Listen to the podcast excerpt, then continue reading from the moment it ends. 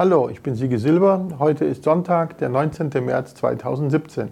Ich bin hier in Washington, D.C. bei der 66. Jahrestagung des ACC, dem American College of Cardiology. Der Schneesturm des Jahrhunderts hat sich verzogen und nur ein paar Schritte von hier entfernt haben sich Frau Merkel und Donald Trump erstmals beschnuppert. Schade, dass uns die beiden nicht bei der Öffnungszeremonie besucht haben, die wie immer hierzulande mit der Nationalhymne begann. Der ACC-Präsident Richard Chazal hat bei seiner Eröffnungsrede einige zukunftsweisende Akzente gesetzt. Das Gesundheitssystem in den USA befindet sich in einem dramatischen Wandel, weg von der volumenorientierten hin zur wertorientierten Medizin, also zum Beispiel nicht möglichst viele Katheter machen, sondern nur diejenigen, von denen die Patienten auch wirklich profitieren. Und das wird dann aber auch belohnt. Dieses System heißt MACRA und wurde 2015 von beiden großen Parteien in den USA beschlossen. Gleich nach der Öffnung begann die erste Hotline-Sitzung mit einem heiß erwarteten Vorstellung der Daten der Fourier-Studie, der ersten randomisierten Studie mit einem primären klinischen Endpunkt für einen PCSK9-Inhibitor, hier mit Evolocumab, also mit dem Repata. Dass diese Studie ihren primären Endpunkt erreichte, war ja schon länger bekannt. Die börsennotierten Pharmaunternehmen müssen das ja sofort per Gesetz mitteilen. Aber die genauen Daten wurden erst jetzt hier vorgestellt. Randomisiert wurden über 27.500 Patienten mit stabiler, bekannter kardiovaskulärer Erkrankung, also Zustand nach Herzinfarkt, Zustand nach Schlaganfall oder symptomatischer peripherer arterieller Verschlusskrankheit. Die Kontrollgruppe war mit Statinen gut behandelt auf 90 Milligramm pro Deziliter abgesenkt. Die zusätzliche Gabe von Evolocumab reduzierte das LDL-Cholesterin anhaltend auf im Mittel 30, in Einzelfällen sogar unter 19, also Werte, die sonst nur Säuglinge aufweisen. Der primäre Endpunkt bestand aus fünf Teilen: kardiovaskulärer Tod, Herzinfarkt, Schlaganfall, Hospitalisierung wegen instabiler Angina oder einer Koronarivaskulisation und er wurde signifikant von 14,6 auf 12,6 Prozent reduziert, also um 2 Prozent in drei Jahren. Auffallend war, dass die beiden Kurven schon nach sechs Monaten auseinandergingen, was für eine Sekundärpräventionsstudie sehr früh ist. Betrachtet man die Einzelkomponenten des primären Endpunkts, dann sieht man, dass vor allem die Reduktion der Herzinfarkte, zum Teil auch der Schlaganfälle, für das positive Ergebnis entscheidend waren. Einige waren etwas enttäuscht, weil die kardiovaskuläre Mortalität durch Evolocumab nicht gesenkt wurde. Aber wie sollte das auch gehen? War sie doch in der Kontrollgruppe mit 0,8 Prozent pro Jahr für diese kranken Patienten schon so niedrig. Das zeigt, dass die Statine sehr gut wirksam waren, aber die zusätzliche Gabe von Evolocumab weitere klinische Ereignisse vermeidet. Die Verträglichkeit war exzellent, etwas mehr Reaktionen an der Einstichstelle, aber vor allem keine negativen Auswirkungen auf die kognitiven Funktionen, wie in der nach dem deutschen Neuropsychologen benannten Ebbinghaus-Studie an fast 2000 Patienten gezeigt wurde. Letztendlich ist Fourier ein Meilenstein im Proof of Principle für das LDL-Cholesterin. Je niedriger, umso besser.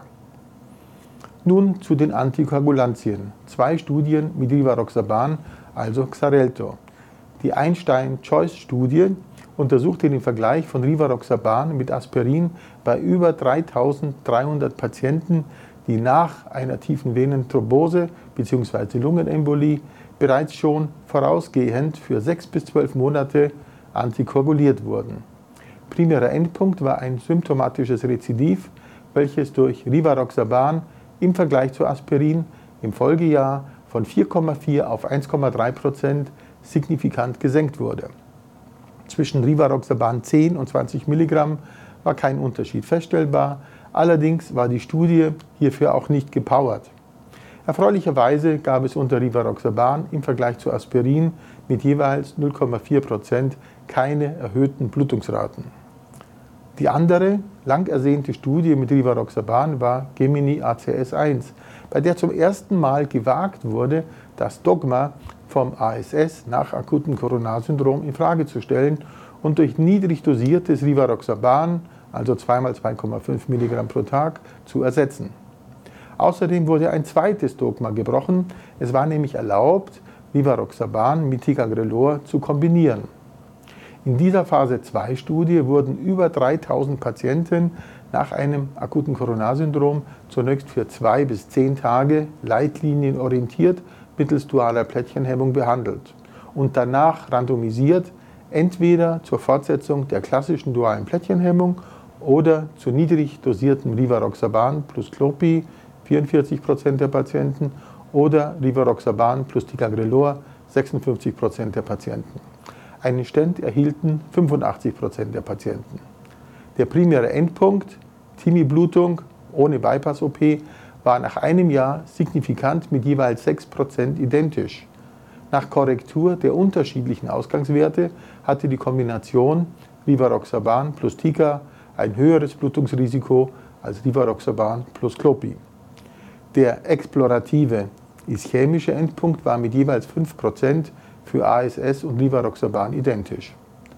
Insgesamt weist also die Studie darauf hin, dass man nach akutem Coronarsyndrom darüber nachdenken kann, das ASS durch eine kleine Prise 10a-Inhibition zu ersetzen. Wünschenswert wäre jetzt eine Phase 3-Studie mit einem primären ischämischen Wirksamkeitsendpunkt. Nun zu zwei überraschenden Studien zur physiologischen also nicht angiografischen Beurteilung von Koronarstenosen mit dem Druckdraht. Beide Studien kann man zusammen besprechen, weil sie ähnlich sind und die FFR-gestützte mit der IFR-gestützten PCI verglichen. Vorteil der IFR-Messung, die ebenfalls über den Druckgrad erfolgt, ist, dass kein Adenosin oder Regadenoson-Applikation erforderlich ist. Die Fine Flare wurde weltweit IFR Sweetheart in den skandinavischen Ländern durchgeführt. Um es kurz zu machen, beide Studien zeigten an insgesamt 4.500 Patienten, dass die IFR im Vergleich zur FFR PCIs vermeidet, ohne dass sich das negativ auf den klinischen Verlauf nach einem Jahr auswirkt. Die IFR vermeidet also überflüssige Stentimplantationen, spart Katheterzeit ein und ist vor allem auch für die Patienten angenehmer. Zum Schluss zum Dauerbrenner der vollständig resorbierbaren Stents, auch Scaffolds genannt, aus Polylactat.